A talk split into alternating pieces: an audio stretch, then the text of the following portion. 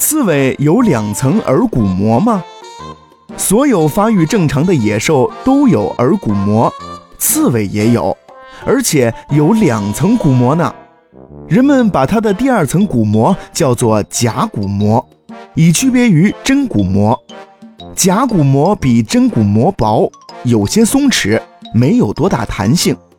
这层多出的耳骨膜也是声音接收器，使听到声音的机会更多了。但是这种神奇骨膜的优点还不完全在此，它能增强声波的振动力，延长进入中耳的第一次讯号和第二次讯号之间的间隔。哦，这两种讯号也是通过听骨系统和真骨膜传递的，也就是说，它能更准确地确定声音来自何方。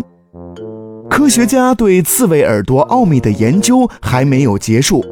完全可以设想，两层骨膜各有分工，甲骨膜传递低频率的微弱声波，真骨膜传递正常声音。这样的科学设想如果能够得到实现，那么我们以后是不是就能变成顺风耳了呢？